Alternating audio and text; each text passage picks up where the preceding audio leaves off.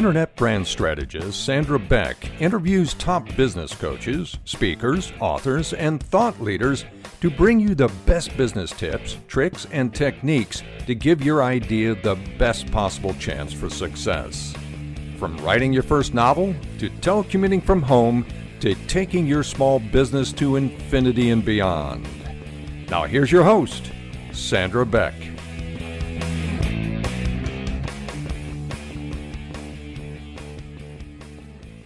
Everybody, this is Sandra Beck, and I'm here with Dr. Mark Borg, and we're going to talk about conflict. Now, I don't like conflict. I'm very conflict diverse. I will do anything Dr. Mark Borg to not get into conflict. It makes me sick. I want to throw up. And when I argue, oh. my face turns all blotchy red and I oh. start to cry. There okay. are my conflict tools. Go. Oh, okay. all right. Oh, man. Well, you, then you are the per- this is the perfect subject for us, right? True. Woo. Okay. oh, my goodness. Uh, well, okay. So look, the, the the song for me, like I was in a punk band back in the '80s, and uh, the name of my band was All Night Rave. And uh, and and we, you know, I wrote all the lyrics, and my best friend Jim, he wrote all the, the most of the music. Another guy named Dave Jawar, he also wrote music for us with us.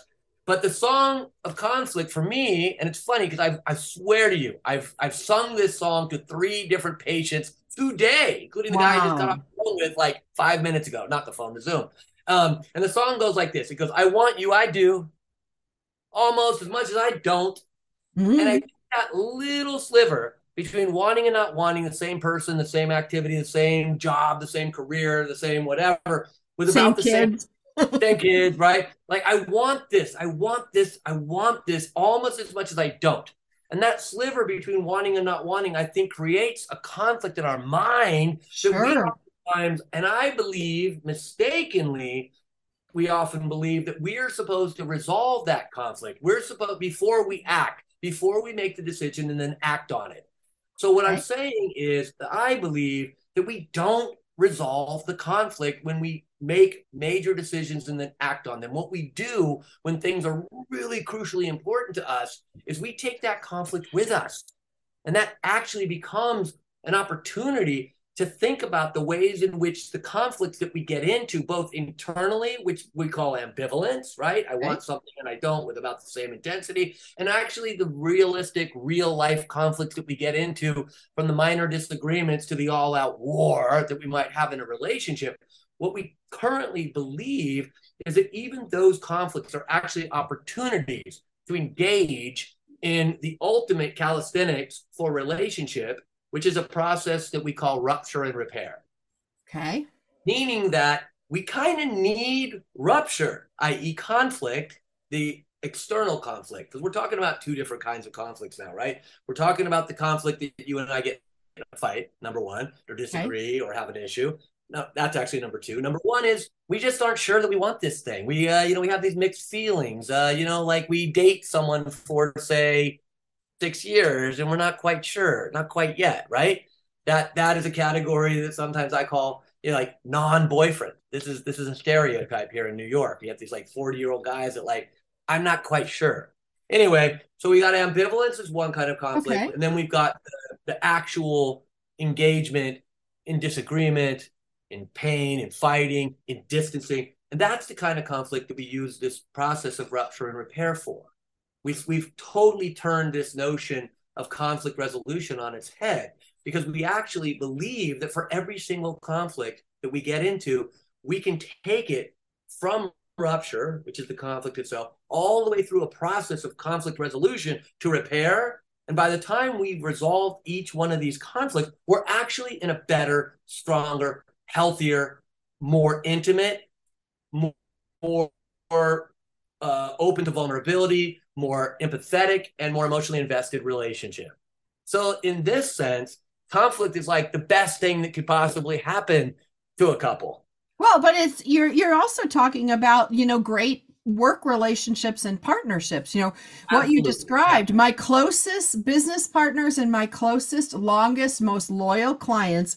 We've been through the fire together You know, yeah. maybe I've made a mistake, they've made a mistake, there's conflict, we have to work it out, and we come to a better understanding of each other, a stronger work relationship, and a stronger partnership. My work partnerships are 15, 20 years on average. They're not, yeah. you know, a couple Ooh. years here and there. Yeah. However, put me in a room with one of my children who pushes every button under the sun and all of those great mediating, conflict resolution, crisis decision making skills, whoop, right out the window. And mom seems to come in. It's like I've been inhabited by the body snatchers. I uh, can't think, I can't function when my kid's upset or when I was married to my spouse who had very big anger issues. I uh. was the deer in the headlights. Ooh! And I can't think, I can't function. And my question is, in business, there are rules. Right, that's right. You know, there's workplace rules, there's client rules. The client is right, you're not right. So there's things like that in your living room at 10:30 at night, all bets are off. That's right. And those rules also are what we call boundaries, right? Those okay. they're they're boundaries. And you know, because you interviewed me on the uh, on on one of my books, um, you've interviewed me on several of my books, but one of them you know, we realize that these boundaries are also agreement. Dr. Mark, I'm just going to jump in here for a second because now is a really good time to thank our sponsor. Our sponsor today is HelloFresh, and I love HelloFresh because they make my life so much easier, especially where meals are concerned. And with HelloFresh, you get farm fresh, pre portioned ingredients and seasonal recipes delivered right to your door. So I can skip trips to the grocery store and I can count on HelloFresh to make home cooking easy me fun, and affordable. That's why it's America's number one meal kit. Now, I want to talk about how I use it. My household number varies from week to week. If I have my kid home from college, if he brings a roommate, if he brings a girlfriend, then I have my high schooler and he can have a girlfriend or a best friend come for dinner. Then, to compound matters, I have my 89 year old veteran dad living with me so he can have a buddy that comes over. And then I'm on the West Coast, my whole family's on the East Coast. So at certain certain times a year, my household can swell from three to four people up to 10, 11, and 12. And it's really hard for me to feed everybody. So now HelloFresh makes dinner time a snap with delicious, easy options that'll please everyone at my table. From fit and wholesome to pescatarian to veggie, they have a meal plan that suits my lifestyle. Plus, I can swap out proteins not only for my likings, but for the people that are staying in my household. And if you're not a pro in the kitchen, HelloFresh has full foolproof recipes that arrive pre portioned and easy to prepare in just a few steps. Now, if you're hosting a get together or you have people coming in and out because it's spring break or it's summer break, check out HelloFresh Market for crowd pleasing appetizers, snacks, sides, and more for your next gathering. And the best part, you can skip that extra step to the grocery store. That puts more time in my day. HelloFresh cares about quality. That's why their seasonal ingredients are picked at peak ripeness and travel from the farm to your home in less than seven days so you know that they're fresh. Now I want you guys to go to HelloFresh.com slash CoachTalk16 and use code CoachTalk16 for 16 free meals plus free shipping. That's HelloFresh.com slash CoachTalk16 and use code CoachTalk16 for 16 free meals plus free shipping. This is why HelloFresh is America's number one meal kit. And HelloFresh does more than just delicious dinners. Now you can pick from over 40 weekly recipes, or you can choose from over 100 items to round out your order. Snack, easy lunches, desserts, and pantry necessities. Everything arrives in one box on the delivery day that you choose. So go to HelloFresh.com slash CoachTalk16 and use code CoachTalk16 for 16 free meals plus free shipping. You'll be so glad you did. Check out America's number one meal kit. Now, we're talking to Dr. Mark Borg today about conflict resolutions for partnerships and couples. And we were talking about agreements and rules and the things that we do to make our relationships flow more easily, especially in conflict. We make certain kinds of agreements, especially in business, right? We right. make agreements about things that can be said, things that can't be said. The client is able to say things that I'm not. You know, those are boundaries, but they're also implicit agreements that most of us actually find out a ways of respecting. And of course, if we don't respect those boundaries, those agreements, then what happens? We lose our clients. We get fired. We right. I'm a therapist. I get fired occasionally, right? I usually find that I get fired because I, you know, because I sometimes believe that the, the patient and I have established more safety than we actually have. And gotcha. so I start pushing into an area and I start getting signals from the patient of like, no, I'm not quite ready to go there yet. No, I don't think, I don't, I don't think I can, t- we haven't created enough safety to actually have this discussion. And when I don't listen to that, then I actually wind up inadvertently, I could say, you know, like going over the boundary, like not quite respecting that the message was we're not there yet. The safety gotcha. has not been established. So I think what you're talking about, and I love that you're talking about it, is one of the basic ingredients of t- conflict resolution is that we have together is created, co-created, developed, and established, maintained a certain sense of safety together. In other words, you're the uh, the practitioner, and I am the client and we've developed enough safety that I can come to you with this issue. And right. every time we get to a little bit of conflict, or maybe even more than a little bit, we rely on the safety to allow us to trust the boundary, that allow us to go a little further into the actual intimacy of conflict resolution. And I appreciate what you're also saying is that when it comes to those near and dear husbands, wives, children, you know, those boundaries are murky, right? Those oh. boundaries, they're not so well established and they're probably changing all the time right. based on this influx of an eruption of emotion that usually is not so, you know, welcome in more business or even friendship relationships at sure. times. Sure. Well, and uh, they also, you know, these things don't happen at two o'clock in the afternoon over lunch. Right. You know, they happen when, you know, the pool equipment is broken and it's 1030 at night. And, you know, my dad who had a stroke has got his underwear on his head. Like yeah, that's right. not happening right. in my business environment. It's happening yeah. in the living room. And so, and then my other question is, so thank you for explaining that, is don't you have to have mutual agreement in conflict resolution because if you have like one of my kids is a runner minute conflict happens out the open door sorry gotta go here gotta go here he's my runner. Then there's the one who's like the fight or die don't cross my line i'm gonna fight yeah. till i win. Yeah. You have to have a mutual understanding in a relationship even in a fight of yeah. what's what's okay and what's not okay. Like it's not okay to slam the door it's not okay to raise your voice it's not okay to throw things when do you establish those? Do you establish them at the beginning of the fight, or I'm not going to talk to you until you wait till the fight's over and then sit down for rules? Like, when do you put those in a personal relationship? In work, you handle in what? Office meetings, training sessions. You know, you get called into the psychologist at the company to tell you you yeah. cannot tell a professional baseball player that he has a million dollar arm but a 10 cent head. True story.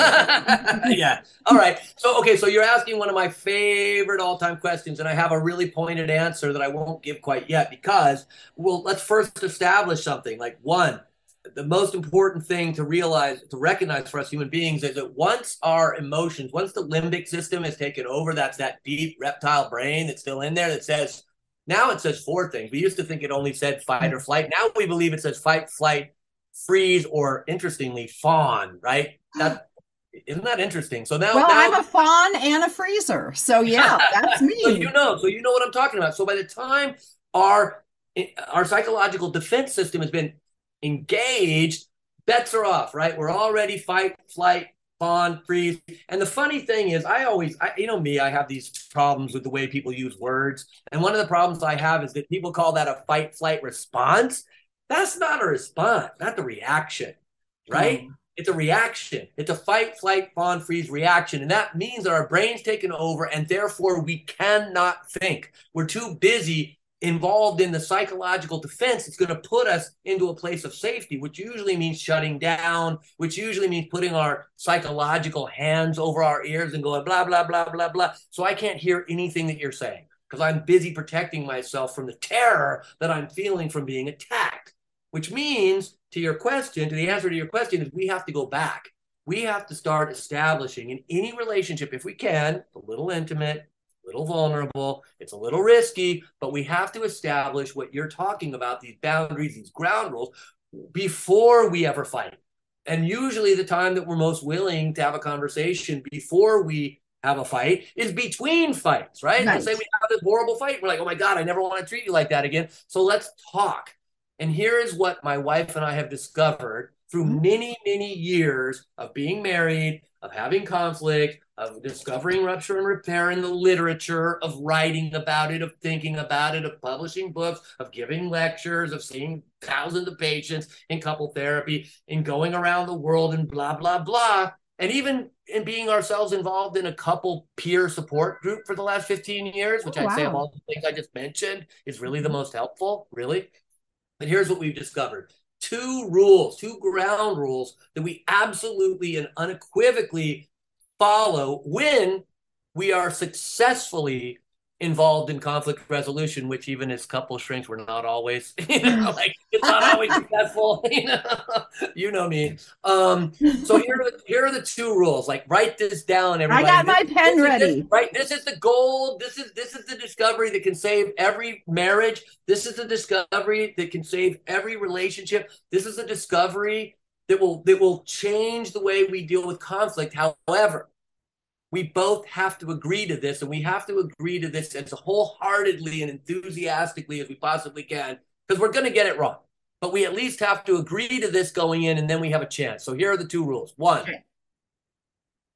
when it comes to the conflict, when it comes to the problem, when it comes to the issue that we are discussing, and we've hit conflict and we've hit rupture, and now we're working toward repair. Rule number one keep the focus on yourself. Oh, that's interesting. Okay, we got that one. Want to, want to hear rule number two? Yep. ready? Refer to rule number one. Oh, I am telling you, no joke. Like you must, if it, if you're going to successfully resolve a legitimate conflict, then what you oh, I'm sorry. Uh, my phone got connected there. Um, if you're going to resolve it, you must because we don't have any power over our partner, our child, our colleague, our boss, our sister-in-law, our next door neighbor. We don't have any control over their part of the conflict. What we have is an opportunity to hit pause. That's the first step that we have in, in hope in good conflict resolution. Hit pause so that I can not turn to my fight or flight, fawn, freeze reaction, right? So first I hit pause because I don't have any control initially over what my amygdala is doing to my to my to my mouth, to my thoughts, to my head, to my action. So I hit pause as quickly as I possibly can so that I don't do, say something or do something impulsive to be destructive. Okay, number one, hit pause.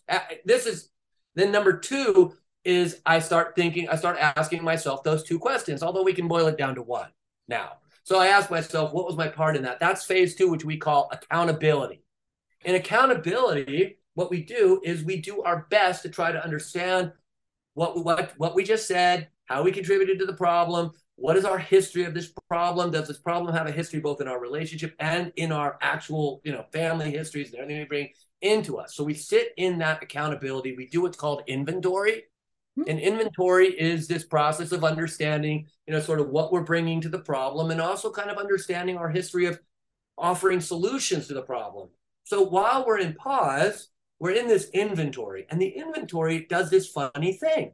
Once we start really thinking about our part in contributing to the problem and thinking about how we might contribute to the solution, it starts to quiet our amygdala. Mm. It starts to quiet our fight, flight, freeze, fawn reaction. It starts to allow us to actually think a little more clearly. And once we start thinking about our part in it, and we know start to realize this might take a little bit of time by the way. I mean pause doesn't necessarily happen in five minutes. For us my wife and i sometimes pause requires us to actually put this whole conflict on the on the burner. It has happened that it's required a whole overnight period which i don't like. Like i like me i come to fights with like okay okay we got in a big fight uh i, believe that we have tools to fix it so let's fix it right away my Right. wife is like my wife is like, eh, my pause takes a little longer than that, you know, and it drives me nuts. Sometimes we'll get in fights about not being able to resolve the fight, you know, so quickly. Sure. And right, so we wipe out doubly, but it still requires this process, hitting pause again and coming back and doing inventory. And when And we're does finally this does this Yeah. get complicated by like you know the type of relationship it is your belief systems your culture your language you know i was married you know to someone from a different a different culture and uh, that was a lot of the base and our values were different and our ideas of how relationships should go were different which yeah. is no surprise why it you know blew up on any number of levels in fact we've written a chapter uh, in this upcoming book called A Culture of Two, where we where we realize that like yeah, I mean it it it's not an absolute necessity, but I think conflict resolution will be much more efficient if you do have a handle on what those cultural differences are if you do have a kind of an openness and acceptance how different my wife's uh my wife's uh you know from my wife is originally from Japan and her primary language is Japanese. You know, she's and so English is a second language, and absolutely over the years we've had to make room for her culture, for the cultural differences, for the way that men and women interact in her head in Japan, for her parents, and the way different ways that my family. I'm from California; they're right down the road from you, right. Beach, Balboa Island, and um. Yeah, so I mean, I love what you're saying because I, I again, I think there will always be these difficulties in sure. cultural understandings. I also think interest like here's a caveat. I also think if I grew up next door to a person and we were the same race and we were from the same culture and we were from the same SES and we practiced the same religion and we had the same friends and we went to the same schools and we had the same profession, I still think we would be in two very different cultures because of the way culture gets transmitted to us from our family. So, interestingly, I actually sometimes think that because my wife and I are from such vastly different cultures, rather than creating more problems in our conflict, I think it, I mean, initially, yes, huge problem. I mean, when we first started fighting, my wife actually, I'm just going to be honest here. My wife, when things got really bad in the beginning, before we discovered this conflict resolution thing and, and, and we're working on it, my wife actually took our first child to Japan. I could see twice, that. Twice.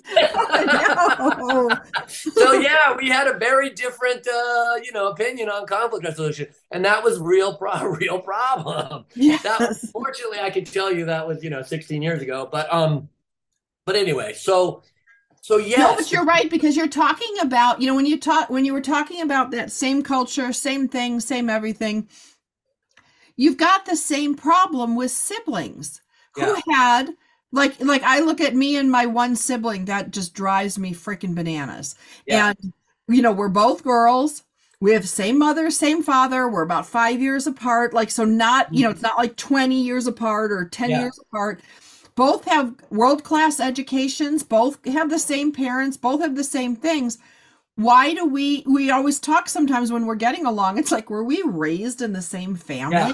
Yes, because yes, there's different rules for different. If you're, I'm the baby, so therefore I yep. think I'm the most perfect. They say I'm the most spoiled. When I look at yeah, the firstborn, right. they're like they're the leader. I'm like, no, they're the experimental freak. Mom and dad didn't know yeah, yeah, doing. Like, you know, but you've got all these, you know, ways that you orient in the world, and I think culture is the obvious one yeah. You know, yeah. like my husband's culture tend to be more whiny and complainy and my my culture was German Polish, suck it up buttercup, you have no feelings. Yeah. Like yeah. why would you have a feeling? Right.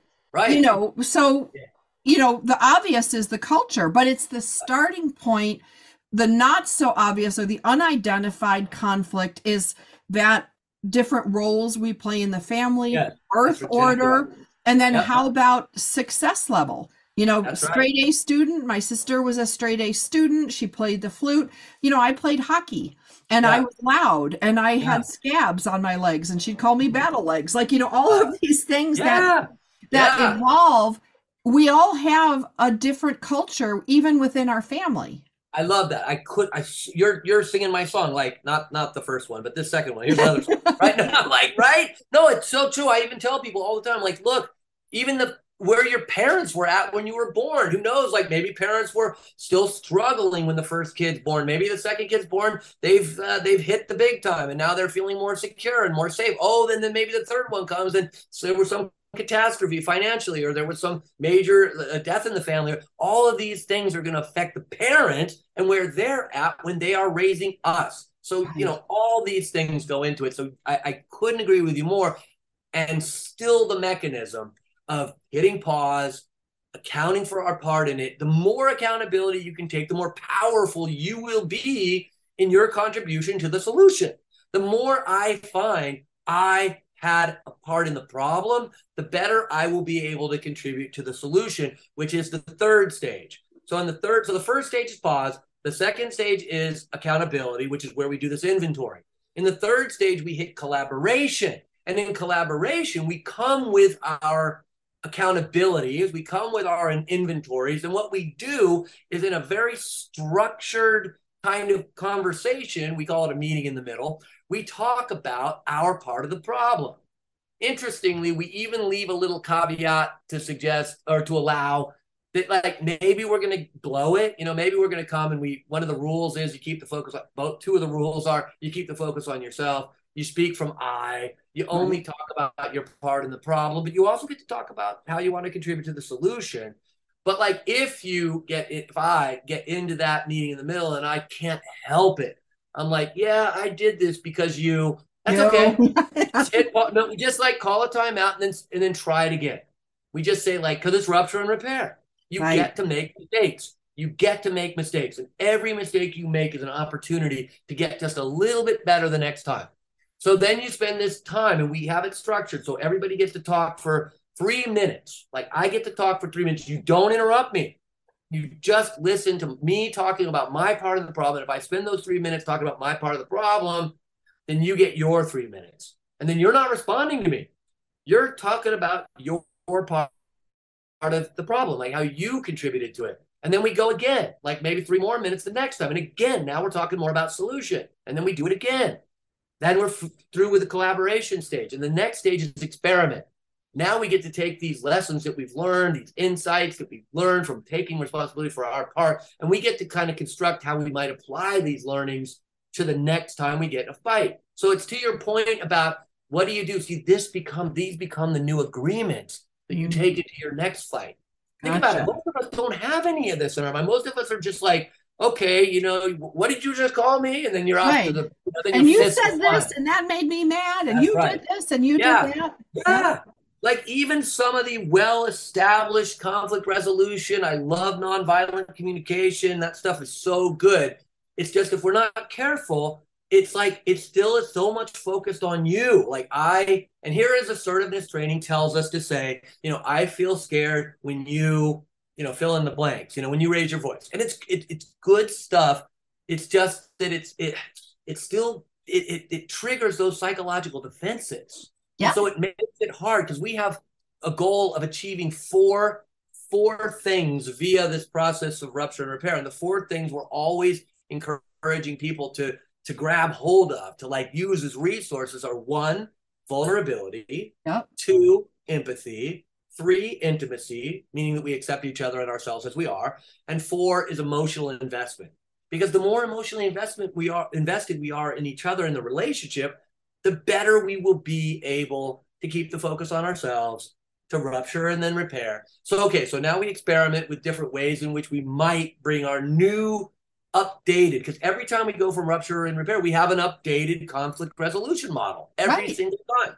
So now we're going to experiment with what that might be like, and then the final uh, stage is we reset. We reset. We go back to like whatever our status quo is, if possible. Having learned all this, having been involved in active, active, uh, you know, uh, endeavor to, to really amend something that's broken. It's not just I'm sorry, right? It's really putting our actions where our mouth is. And strengthening the bone after it broke. That's right. Exactly. Exactly. And never missing an opportunity, if possible, to use this model to strengthen the bone, as you said, every single time. I mean, Love we've been, my wife and I've been de- developing this over 15 years. So we really, and we're still working, we're still practicing. You know, yeah. it's still a, it's still a practice. I love that. I love that. So, how can people find your books and tell us a little bit about your books, and then we'll call it a day. All right. Well, my um, let's see. Uh, you know, I worked on three books with Grant Brenner and Danny Berry, and, and that was the Irrelationship series. a relationship, sanity, and making your crazy work for you. And then the other book that you interviewed me on, uh, can I say it on this program? Sure, you can. Yep. Okay, it's don't be don't be a dick. Uh, change your uh, change yourself, change your world. All of those are on Amazon. My publisher is Central Recovery Press, and I just and and so you know, look on Amazon. You can Google me. I'm Mark B. Borg Jr., and I'd love for you to reach out to me. And I love being on your show, Sandra. I do too. All right. We'll be back again soon with another great episode. Thank you for listening. On behalf of Sandra Beck, we want you to get out there today to make more money with less time and effort so you can live the life you want. Tune in next week for more tips, tricks, and techniques on Coach Talk Radio.